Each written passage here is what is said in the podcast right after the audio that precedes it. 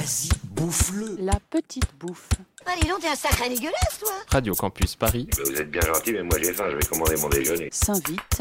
Tu vous prêtez au fan avec dans ta cuisine. Ça suffit Vous avez assez bouffé En fait, euh, j'étais en échange aux États-Unis il y a quelques temps et plein de gens me disaient à Flore, fais-nous une recette française, fais-nous un truc français.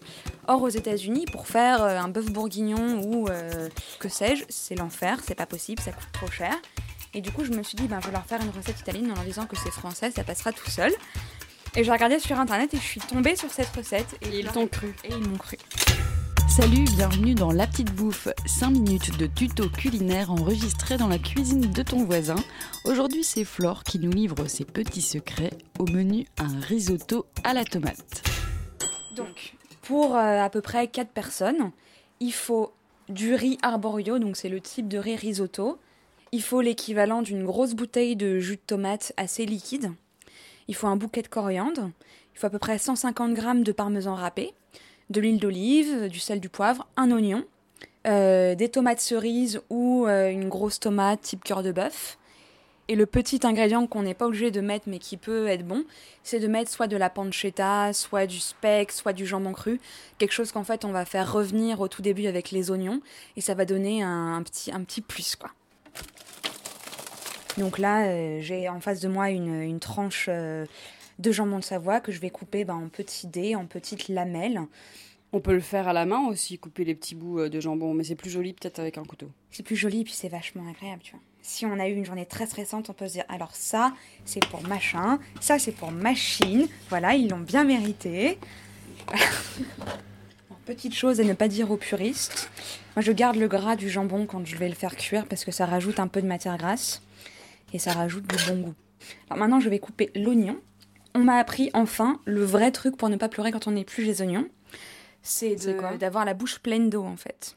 Donc en fait, je vais avaler une grosse euh, gorgée, peut-être de vin, je ne sais pas encore, et vraiment de la garder le temps qu'on a, euh, qu'on coupe l'oignon, et, euh, et ça marche. C'est dur quand même de garder euh, de- du liquide dans la bouche pendant un certain temps. C'est ça ou pleurer. Alors, Flore a mis de l'eau dans sa bouche. Et voilà, zéro larme.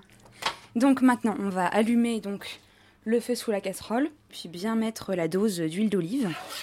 On met donc l'oignon et le jambon dans la sauteuse. On mélange.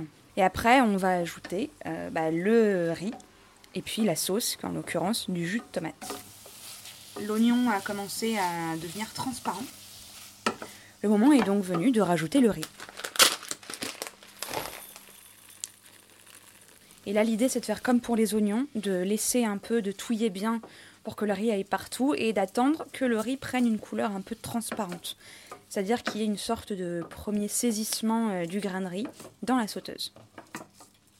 Et ben, comme ça commence à attacher, on va quand même commencer à verser euh, ben, le jus. Et puis on touille. Et en gros, à partir de maintenant, on ne va plus faire que ça. Petit à petit, les grains de riz vont absorber le jus de tomate et on répétera l'opération jusqu'à ce que les grains soient complètement cuits.